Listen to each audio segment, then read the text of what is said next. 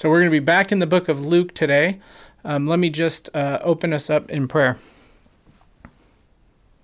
Lord, we thank you that you are so gracious and merciful. We thank you that you have revealed yourself to us in your word, uh, the Holy Scriptures.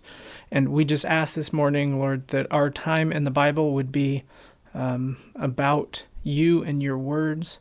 Uh, and about just communion with you and just spending time with you. And so um, we just pray that uh, you would really touch our hearts this morning through this passage. Amen. So there's a lot of moments in life where, uh, you know, I've felt or other people have felt uh, left out. Do you know what I mean by that? Have you ever had that feeling where you felt so left out? I recently saw a tweet that really hit home with me, and it said, "You don't really know." Um, what it feels like to be broke until you've been a kid at a scholastic book fair with no money. And uh, I thought that was really funny, but that's exactly what happened to me a couple of different times when I was a kid. All the other kids were buying books and doing that sort of stuff. And, um, you know, I didn't have any money to spend on books. I remember being the only one um, uh, without that book. So another time I remember um, the whole, we were, you know, we didn't have a lot of money when I was in high school either. And um, the whole youth group, uh, at my church went on a snow trip and they went up to the camp or to um, you know a cabin up in the the Sierras and played in the snow and everything. And I remember the trip was 85 bucks and my family didn't have 85 bucks to spend on a snow trip. And so the entire youth group went away, uh, hung out on the snow trip without me, uh, and then came back and then they had all of these stories about um, about their time on the on the snow trip. It's like when uh, in Friends when Phoebe um, is pregnant and she doesn't get to go to London, and they all come back, and you know she feels totally left out because all of their stories uh, were about London. That's exactly how I felt, just uh, as such an outsider, right? Everybody else gets to participate, and I'm stuck here. Everybody else is something, and I'm something else. It's really hard to be an outsider. This is not an easy thing to do and not an easy thing to handle. Think of some of the examples of when people in different situations in life feel like outsiders. Like, uh, think of a, a kid in a family who's different from the rest of their siblings, and that makes them feel like an outsider, even when they're with their own family, right? You know, the kid from the football family who wants to dance, or the third Manning brother, right? You know, Eli Peyton, but there's a third one, and I think he was an accountant or something, I don't know, or whatever he was. That guy must have felt out of place with his two Super Bowl winning brothers. Um, or think of minority groups. It is really hard to be in a place where you are the only person uh, who looks like you. That's never comfortable.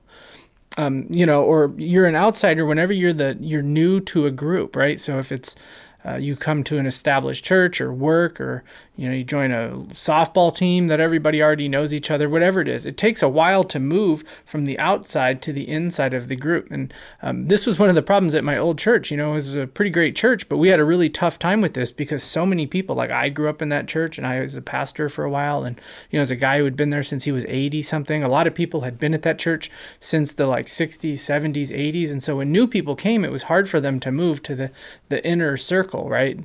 A lot of people i think who showed up um, felt like outsiders.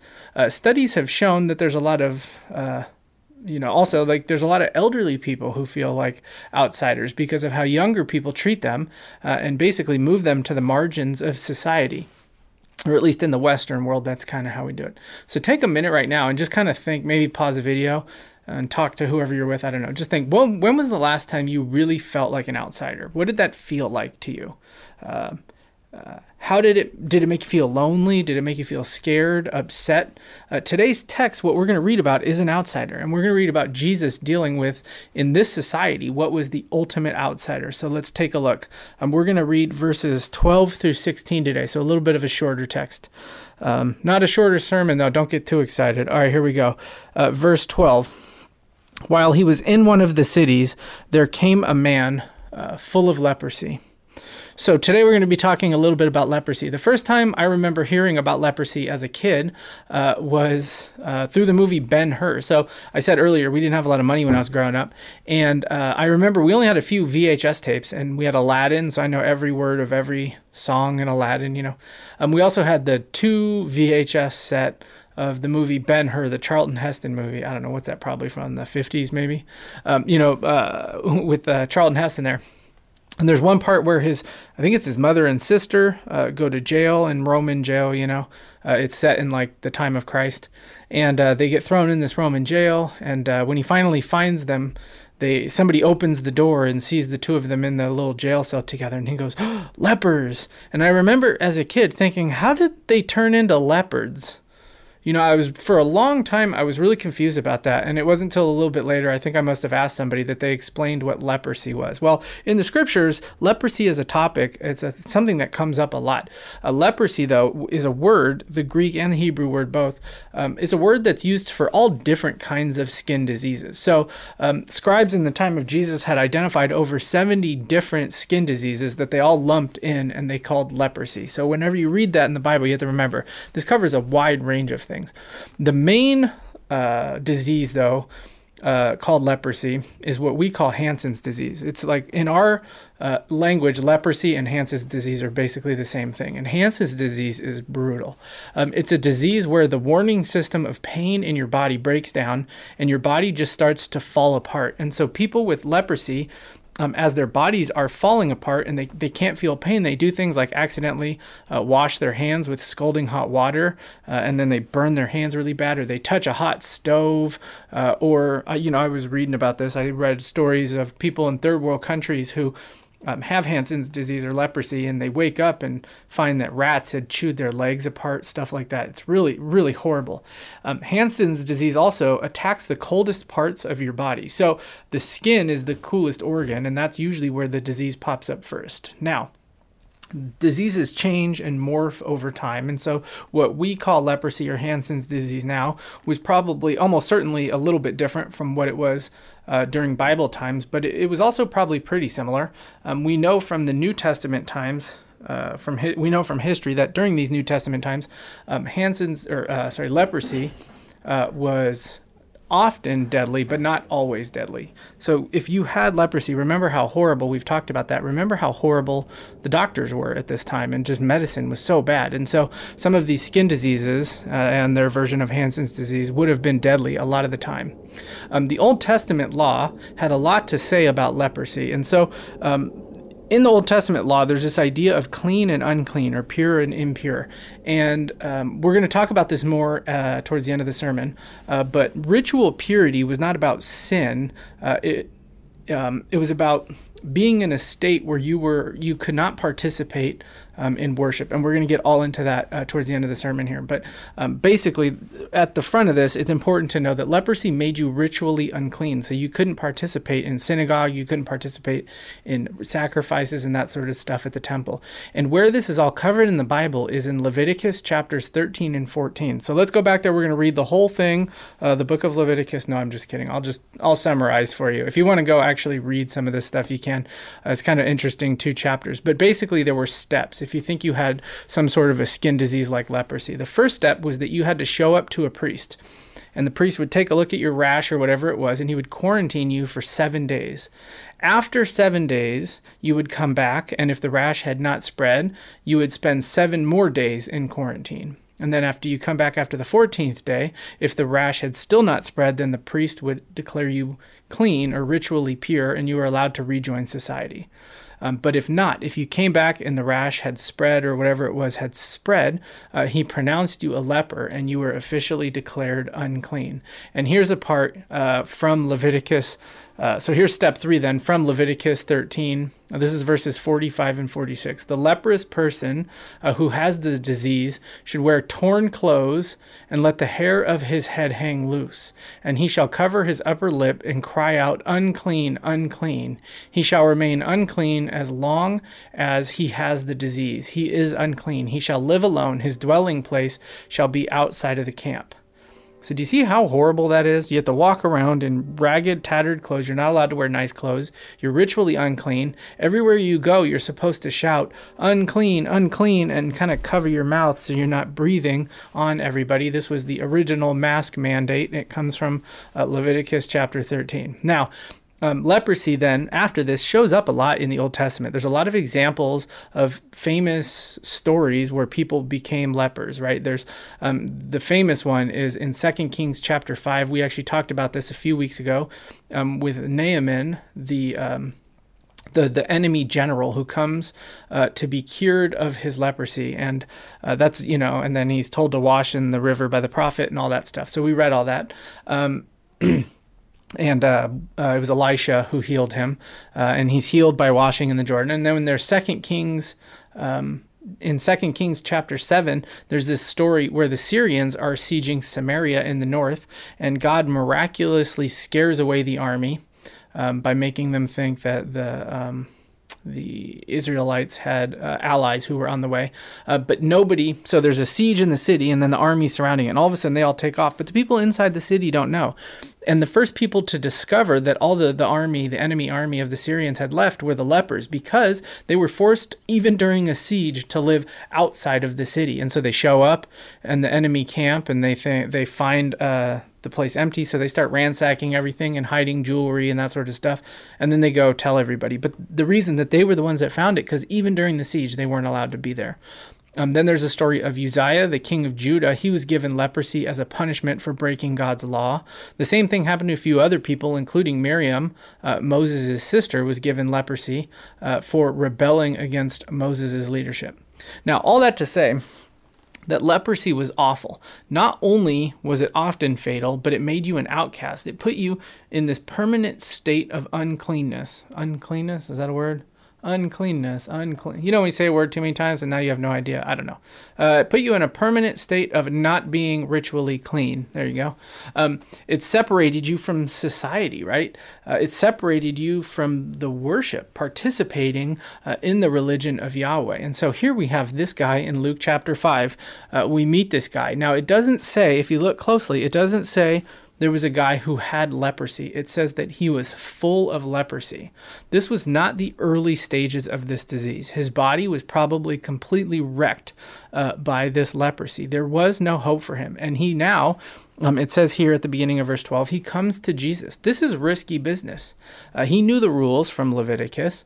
Uh, and he knew that he was supposed to stay outside of the city and uh, he had to cry out unclean and all this stuff and he had to wear these certain clothes um, but he knew how hopeless his case was and at a certain point it's like who cares right uh, he had no invitation to come meet jesus he had no promise that jesus would even heal him but still he came he risked everything to try to meet this guy, this Jesus. So, verse 12, let's see what happens. I'll read all of verse 12. And so, while he was in one of the cities, there came a man full of leprosy, and he saw Jesus.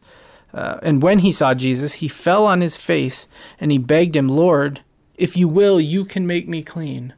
So this guy shows up now and he falls on his face. You can see uh, how desperate he is. He falls on his face and he begs Jesus. He is he is so desperate. And what he says is if you will. Now that's really interesting. He doesn't say if you can it would be really nice if you could heal me, right? Or whatever. He says, no, if you will. He has no no doubt it looks like that Jesus can do it if he wants. It's the question in his mind is does Jesus want to? And then notice what he asks too. He says if you if you will make me clean, not heal me, not just heal me of this disease, but make me clean.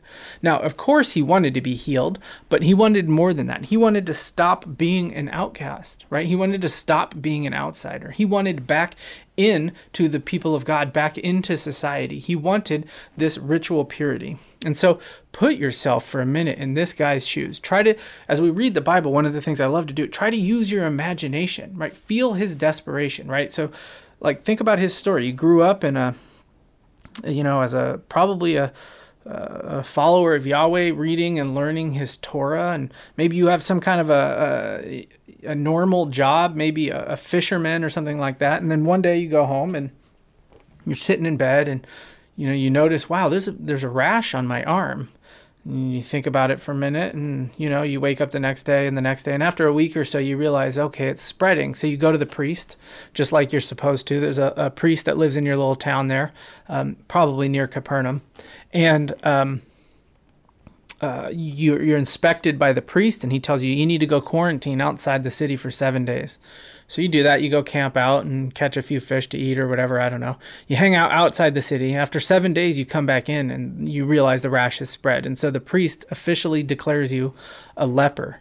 And that news hits you like a ton of bricks. And so you have you, you leave the wife and kids and you move out of town and now you're begging for food on the road into town but nobody will come anywhere near you and so your family now is in poverty because you can't work uh, there's no unemployment checks in first century galilee uh, they can't really help out and so you live in this area outside of the city uh, with other lepers, right? The lepers, I think, tended to congregate together. It's like um, in our culture, uh, I mean, this is kind of true, but we have a, um, the sex offender registry. And if you're on that sex offender registry, it is really hard to live anywhere near other people. And so I know in Vallejo, just north of San Francisco, there's a parking lot where all of the people on the sex offender registry that live in Vallejo, they have to sleep in this parking lot in their cars.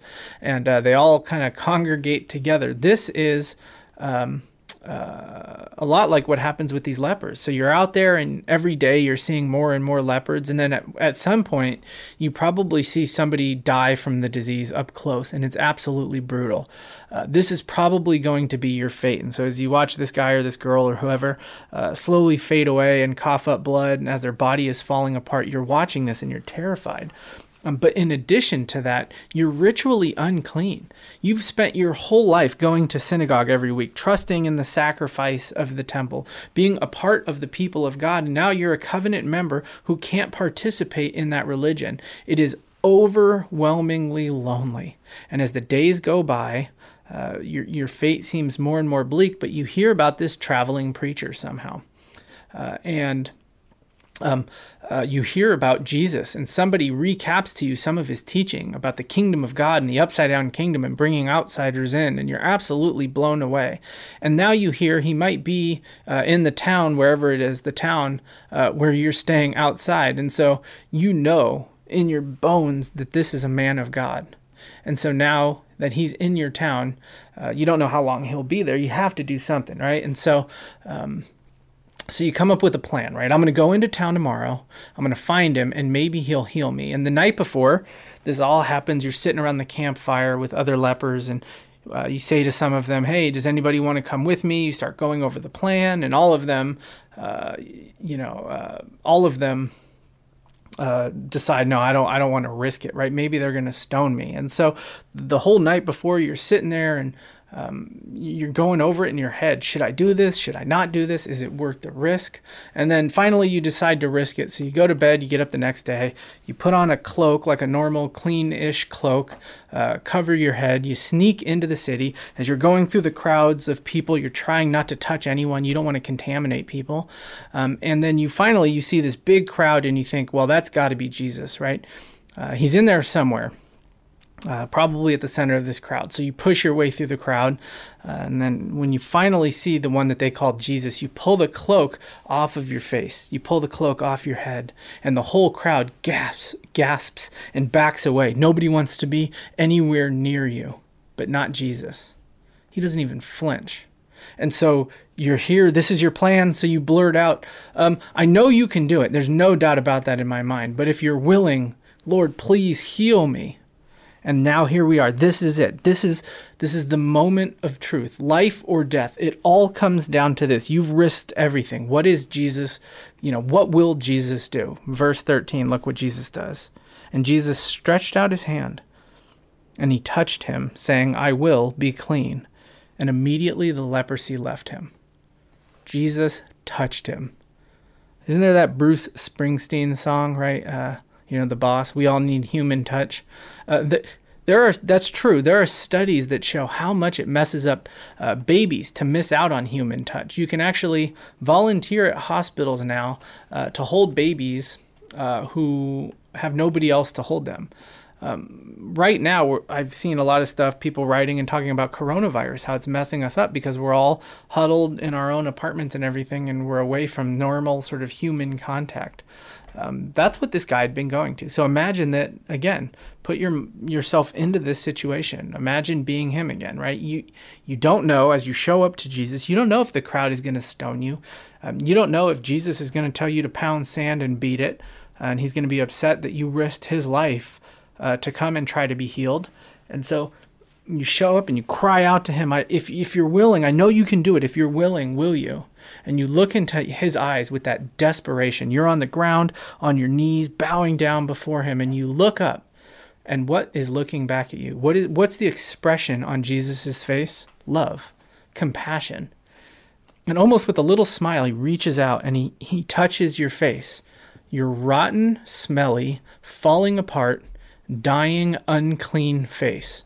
Jesus reaches out and touches it. This man was full of leprosy, and Jesus touched his face. He has broken the law of Moses. You're stunned. And then Jesus kind of sees that you're stunned, that you're frozen, and he almost kind of nods his head as if to tell you to look down. You know, he's like, "Hey, look, look it." And so you do, and you take your hand out of your cloak, and that's the first thing you look at. And you look and you see, "Whoa, my hand is clean. The spots are gone.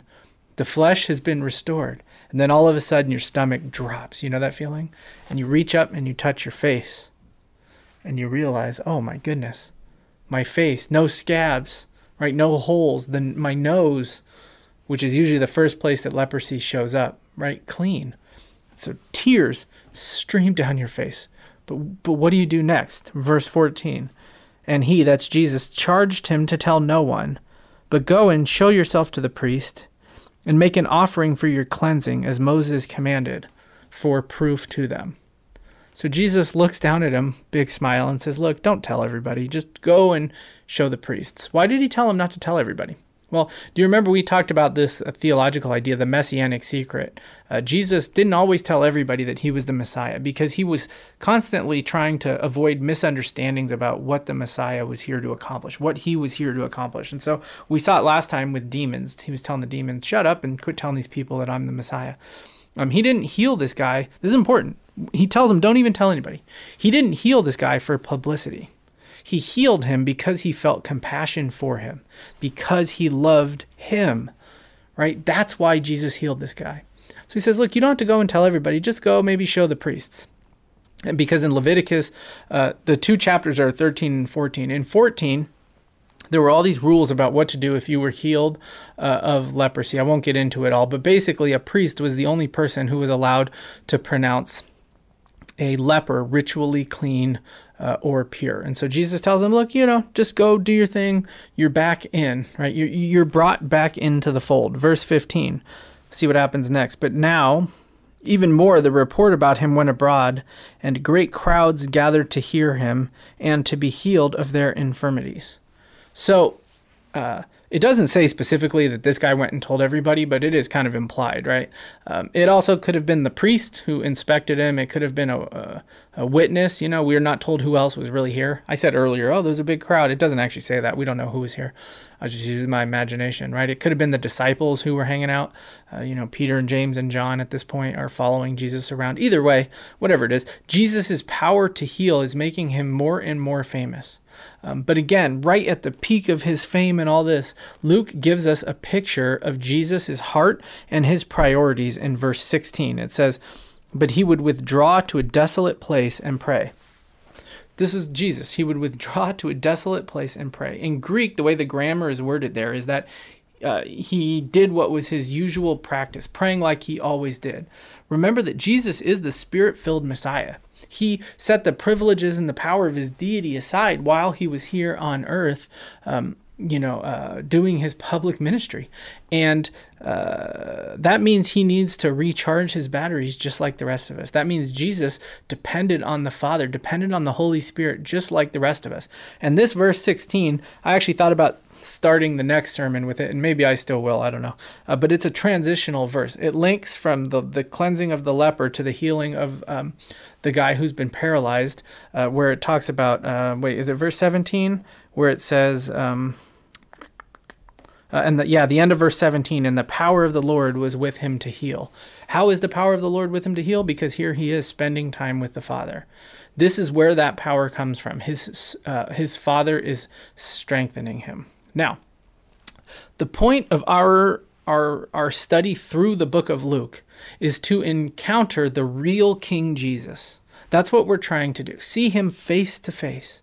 To, to wipe away any sort of fake versions of Jesus that we've been fed, and to really see him for who he claims to be in his holy and his inspired word. And this passage is uh, great at moving us towards that goal. It tells us a few things um, about the king, right? About Jesus. And I want to give you the, uh, you know, I made a list here. I think there's three things here. So the first one is this Jesus has real compassion. Um, there was a film, I wrote a paper um, in a theology class when I was in seminary about uh, how Jesus is portrayed in films. And so I watched, I don't know, dozens and dozens of movies about the life of Jesus. Um, and in one of those movies, uh, one of those movies was a film from 1964. It was an Italian film, so I watched it with subtitles, but it was called The Gospel According to St. Matthew. Uh, oh, I forget the guy's name. You can Google it. Uh, anyway, some famous Italian director uh, made this movie. And I haven't seen it in years. I didn't even look it up prepping for this sermon. I don't know. But what I remember about the movie was how angry Jesus was. And he almost is like walking through the corridors of Jerusalem, barking his Sermon on the Mount or barking, you know, his teachings at people who are following him, right? There's, there's, it's all just sort of anger, right? There's no joy in his face. Uh, there's no compassion, there's no love. That's not the picture that Luke paints here. The, the picture that Luke paints here is that Jesus is filled with compassion. This man uh, with leprosy, you know, full of leprosy, covered with leprosy, who's probably dying of it, comes to Jesus and asks, asks um, to be made clean. And what does Jesus do? Jesus could have stood at a distance and he could have said, You know what? Your faith is amazing that you believe that I can do this. And so stand over there and now you're healed. Right? Or something like that. Get away from the crowd. Don't That's not what Jesus does. This guy comes, he falls at Jesus' feet. And Jesus either leaned down or maybe Jesus bent down to one knee and he touched him. That that phrase in that Luke puts in here was not on accident.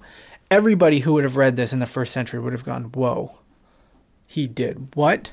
I mean, the closest thing in our um, in our culture to something like this dangerous would be to do a blood transfusion or you know to take blood or something you know with somebody who's HIV positive something with blood with somebody who's HIV positive. Anybody in our culture would go what are you nuts? That that's always deadly. Why would you do that? That's what Jesus does. That's how much Jesus loves this guy. But so not only does he heal him, he shows him compassion. He shows him how much he cares. And that leads us uh, to the second idea. The second idea is this that uh, Jesus has the power to make the unclean clean. And so I actually wrote out like a pretty um, lengthy explanation of this one. And then I realized, wow, everything I just wrote was just pilfered from the Bible Project video. And since we're doing these sermons, um, digitally right now. Uh, instead of reading my script and, uh, you know, saying it not as well as Tim Mackie and the Bible Project video guys will, I'm just going to show you the Bible Project video. So uh, I'll see you back here in, I think it's like five and a half minutes. You've probably heard the word holy before, or at least sang it in a church song once or twice. And for most people, this idea is really just connected to being a morally good person. So God is holy because he's morally perfect. Yeah, that is part of it. But in the Bible, the idea of holiness is even bigger and more rich. What it's really describing is how God is the creative force behind the whole universe. He's the one and only being with the power to make a world full of such beauty and life. And so all these abilities, they make God utterly unique, which is the meaning of the word holy. So, a helpful way to think about God's holiness is by using the sun as a metaphor. The sun is unique, at least within our solar system, and it's really powerful. It's the source of all this beautiful life on our planet. And so you could say that the sun is holy. And you can actually take this metaphor even further, in that the whole area around the sun is also holy. Yeah, because the closer you get to the sun, the more intense it gets. Yeah, exactly. So that very power and goodness that generates all this life is also dangerous. I mean, the sun, if you get too close, will annihilate you. And in the same way, there's this paradox at the heart of God's own holiness, because if you're impure, his presence is dangerous to you. And not because it's bad, but because it's so good. And so the first time we see this paradox of God's holiness, it's in the story of Moses and the burning bush. So God tells Moses to take off his sandals because he's standing on holy ground. And Moses covers his face in fear, and God says, Hey, don't come any closer. It's intense. It's actually that intensity of God's holiness that's explored even more in the stories about Israel's temple, which was the main place where God's holy presence was located. And at the center of the temple was this room called the Most Holy Place, this the hot spot of God's presence. And whether you're an Israelite living in the land around the temple or a priest working right in the temple, you're in proximity to God's holy presence, which is dangerous. Yeah, this is a problem. So, how's it supposed to work? Well, in the Bible, the solution is that you need to become pure. So, like being morally pure. Yeah, and that's easy enough to understand. But the Bible spends a lot of time talking about another kind of purity, being ritually pure, which is a state where you separate yourself from anything related to death. Like touching things like diseased skin or dead bodies or even certain bodily fluids. All these make you impure. And becoming ritually impure isn't necessarily sinful. What's wrong is waltzing into God's presence when you're in an impure state. And so that's why God gave the Israelites very clear instructions for knowing when they were impure, steps to become pure, so that they could go into the temple again. So that's what the book of Leviticus is about. Right. But it doesn't stop there. This idea keeps developing. So later in the scriptures, we find this really interesting story by a prophet named Isaiah. And he has this crazy vision where he's in the temple and he's right in God's presence. He's totally terrified. Yeah, he knows the rules. He shouldn't even be in there and he's worried about being destroyed. And then this crazy creature called a seraphim. Yeah, that is a crazy creature. totally. So it flies over with a hot coal, and then it sears Isaiah's lips with the coal and says something really weird. Your guilt is taken away, and your sin is atoned for. So this burning coal somehow makes Isaiah pure. Yeah, it's remarkable because normally if you touch something impure, it transfers its impurity to you. But now here's this new idea where you have this coal, this very holy and pure object, and it touches Isaiah and it transfers its purity to him. Isaiah is not destroyed by God's holiness, he's transformed by it. I mean, the implications of this are just huge. But there's one more development this time from another prophet, Ezekiel. And he has this vision where he's standing at the temple and he sees water trickling out from it. And then that water turns into a stream, and then it grows into a deep river that starts flowing through the desert, leaving this trail of green trees behind it. And then it flows into the Dead Sea, making everything fresh and alive. So instead of becoming pure first and then going into the temple, here God's holiness comes out from the temple, making things pure and bringing them to life. What does it all mean? So we don't know until we meet this man, Jesus. And he claims that he's fulfilling all of these ancient visions, but in surprising new ways. So, Jesus, he went around touching people who are impure people with skin diseases, a, a woman with chronic bleeding, or dead people. And when he touches them, their impurity should transfer over to Jesus but instead, Jesus' purity transfers to them and actually heals their bodies. Jesus is like that holy coal in Isaiah's vision. Right. And Jesus claimed that he was the human embodiment of God's own holiness, and that he and his followers were now God's temple, so that through them, God's holy presence would go out into the world and bring life and healing and hope. And so, this is why Jesus described his followers as having streams of living water flowing out of them. So, this is our part of the story where we find ourselves now, but Where's this all heading? So, the last pages of the Bible end with a final vision about God's holiness. And this time it's by a guy named John. And in his vision, we see the whole world made completely new. The entire earth has become God's temple. And Ezekiel's river is there, flowing out of God's presence, immersing all of creation, removing all impurity, and bringing everything back to life. So that's the video. That's pretty great, right? I really love, especially the theme videos, and I don't know, all the stuff that those Bible Project guys do is pretty amazing. Um, but that's what that's what uh, we see here in this passage. It's important to notice something. This guy shows up to Jesus, and he doesn't just ask. Um, he doesn't just ask to be healed, he asks to be made clean. And that video really explains why that was so important to him to be made ritually clean. And just like they said in the video, with everybody else in, in the history of Israel, if you touch something that's unclean, then that transfers to you.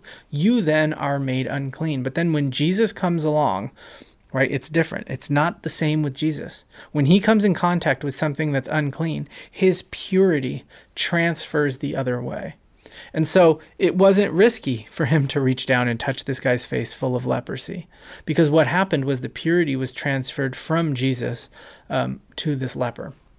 And then the third idea, then, um, is this uh, He has a heart, Jesus has a real heart for bringing outsiders in. Right? Look at the heroes. And Luke is really good at, at, at, at um, uh, getting this point across. Uh, so far, just we're only on chapter 5 here in the book of Luke, but look at the heroes of the Gospel of Luke so far. Who do we have? We have Elizabeth, who was a barren older lady that society looked down upon. We have Zachariah, who was a nothing priest, uh, who not really that important. We have Mary, who was basically a teenage girl who everybody looked down on because they thought she was pregnant out of wedlock. Uh, we have um, the shepherds, you know, the the sort of uh, blue collar workers that all of society really looked down on. Um, we have John the Baptist, who, let's be honest, that guy's a real weirdo. We have Peter, James, and John, just every ordinary day fisherman. And we're only on chapter 5. There's really nobody so far in this story that's high and lofty in the eyes of society right? These these people are are nobodies but they're the heroes of this story. And look look at the teachings then of Luke so far. So we have the, the the characters are showing us that this is God's plan to bring outsiders in but we also have the teachings of that we've read about so far in the book of Luke specific things that people have said. Like look at what the angel said when he's announcing to the shepherds that the Messiah is coming and the angel said to them, Fear not, for behold, I bring you good news of great joy. And this is it, that will be for all people, right? Not just for some of the people, but now this message is going from the Jewish folks, the covenant people of God who considered themselves insiders. This message is now going out uh, to everybody. Or look at uh, Simeon. Do you remember the prophet Simeon who met Jesus uh, in the temple and uh, who was promised that he would see the Messiah uh, before he dies? This is this is his uh, teaching here or you know his prophecy lord he prays uh, now you are letting your servant depart in peace according to your word. For my eyes have seen your salvation, that you have prepared in the presence of all people a light for revelation to the Gentiles and glory to your people, uh, for your people Israel. So Simeon got it. Outsiders are coming in. The genealogy, continuing on, the genealogy of Jesus goes all the way back to Adam to show that he is going to be the Messiah, not just of the Jewish uh, folks, but and the covenant people, but of everybody. Um, and then we have Jesus in chapter four being tossed out of his home synagogue for saying that Jesus will be welcomed in. Uh, do you remember this from Luke four? Uh, Luke four twenty four. Let me read this real quick. Uh, 24 through 27. And he said, Truly I say to you, no prophet is acceptable in his hometown, but I tell you, there were many widows in Israel in the days of Elijah when the heavens were shut up uh, for three and a half. Uh, wait, what does that say? Sorry for oh three years and six months, and a great famine came over all the land. And Elijah went to none of them, but only to Zarephath, to the land of Sidon, to a woman who was a widow. And there were many lepers in Israel at the time of the prophet Elijah. Uh, this is what we talked about earlier with Naaman. But only one of them was cleansed, only Naaman the Syrian. And when they heard these things, uh, all in the synagogue, they were filled with wrath. Right? That's what happened. Uh, Jesus was teaching specifically, telling two stories about outsiders uh, being used and being a part of the story of God. And now here we are in chapter 5. We have this leper. Uh, think of in our culture right now, think of somebody with coronavirus, COVID 19, diagnosed positive with the virus. And what we do as a society is we quarantine those people off, or we're supposed to, uh, and we do that for the good of society. But imagine for a second uh, as hard as this might be to imagine, uh, try and imagine that COVID 19 was 100% or almost 100% fatal and that it lasted for your entire life. What would there that there was no cure? What would we do as a society? Um, if you got coronavirus like that, you'd instantly be an outsider. That's kind of close to what it was like to be a leper in the first century. Uh, the difference, though, is that our society or this society, this Roman society, was brutal. Human life was uh, so much less valuable to the Romans uh, than it is now for you know the Western world. And I mean, we could talk all day about that, but the basic reason is because the, the influence of uh, the idea of the image of God from uh, the Christian worldview. And so you can imagine just what an outsider this guy was. Uh, and Jesus brings him back in. Outsiders in. That's the heart of God. Now, there's the ultimate case of this. The ultimate example of outsiders being brought in is not lepers, right? It's not Gentile, you know, whatever it is. It, it's you, right? Your redemption, our redemption, is the ultimate example of this. Sin has made us outsiders, literally uh, in the Garden of Eden in chapter 3 of Genesis, humanity was thrown out of the garden, separated from God's presence. You know, he'd walk around in the cool of the day hanging out with Adam and Eve. Well, not anymore. Sin has separated us from God. So the ultimate outsider is not being a part of something uh, here on earth. Our ultimate um, sort of out being an outcast is being an outcast from the presence of God. And human religion, the, the history of human religion is the story of outsiders trying to figure their way back in. And most um, world religions throughout history are based on something we do. You can do this, and uh, this is how you'll earn your way back in. And you'll spend your whole life trying and trying, but the truth is that nothing will work. Nothing that you can do uh, can move you back into God's presence. Um, right? This is exactly what Paul explains uh, in Ephesians chapter 2. So if you have a Bible, flip over to Ephesians chapter 2. Um, I've, I've read different parts of this chapter before. I think Ephesians chapter 2. Oh man, this is such a good part of the Bible. It's one of my favorite parts. All right, so um, Paul explains this right here to the Ephesians. This is what he's talking about here. Uh, and I'll start in verse, where am I? Uh, verse 12. Right? Yeah, verse 12 uh, Paul says this Remember that you were at one time separated from Christ, alienated from the commonwealth of Israel, and strangers to the covenant of promise, having no hope uh, and without God in the world. So Paul says, Look, you guys, the ultimate way that you were an outcast is that you were separated from Jesus. And you have no hope. You had no hope of reconciliation. None. Well, that is, no hope uh, unless you come to Jesus and let him do it unless you come to Jesus and beg him just like this leper if you're willing Jesus make me clean. Uh, and of course the gospel is that Jesus says of course I'll do that. But look at how Jesus will do that. Look at verse 13 but now in Christ Jesus you who were uh, who once were far off you've been brought near by the blood of Christ. By the blood of Christ. How are we brought near? How are we no longer outsiders, uh, to the life of the Trinity, to the life of God. It's through the blood of the cross, it's through what Jesus did on the cross. You think that Jesus touching this leper's face was risky? You know what was a lot more risky? Flogging, crucifixion, facing the wrath of God, the wrath of God being poured out on him in our place. Right? In the story in Luke, in this story, he touched a leper. But in our story, in the gospel story, he becomes the leper. He switches places. He takes our uh, impurity so that we can have His purity. And so remember why we are reading the book of Luke. The reason that we're reading this book is because we want to be we want to come into contact with the real Jesus. We want to see the real Jesus. And that's who Jesus really is. That's his heart. That's what he was willing to do uh, to bring us, the ultimate outsiders, back into the life of the Father. And so I'll just end now by reading uh, verses 17, 18, and 19, and then we'll pray. This is how we're gonna um, this is how we're gonna end the sermon. And he came and preached peace to you who were far off, and peace to those who were near. For through him we both have access to one Spirit. Sorry, we both have access in one Spirit to the Father. And here's the key. This is the, one of the coolest verses in the book of Ephesians. So then, you are no longer strangers and aliens. You're no longer outsiders because of the cross in verse 13. But you are fellow citizens with the saints and members of the household of God. And then Paul continues. Isn't that such a wonderful truth? That we, right, the uh, sinners, have been brought back into the fold by the love of God because his heart is to take the outsiders and bring them back in. Let's pray. So, God, we thank you that your heart is not like ours. Where we are selfish and sinful, you are selfless and pure.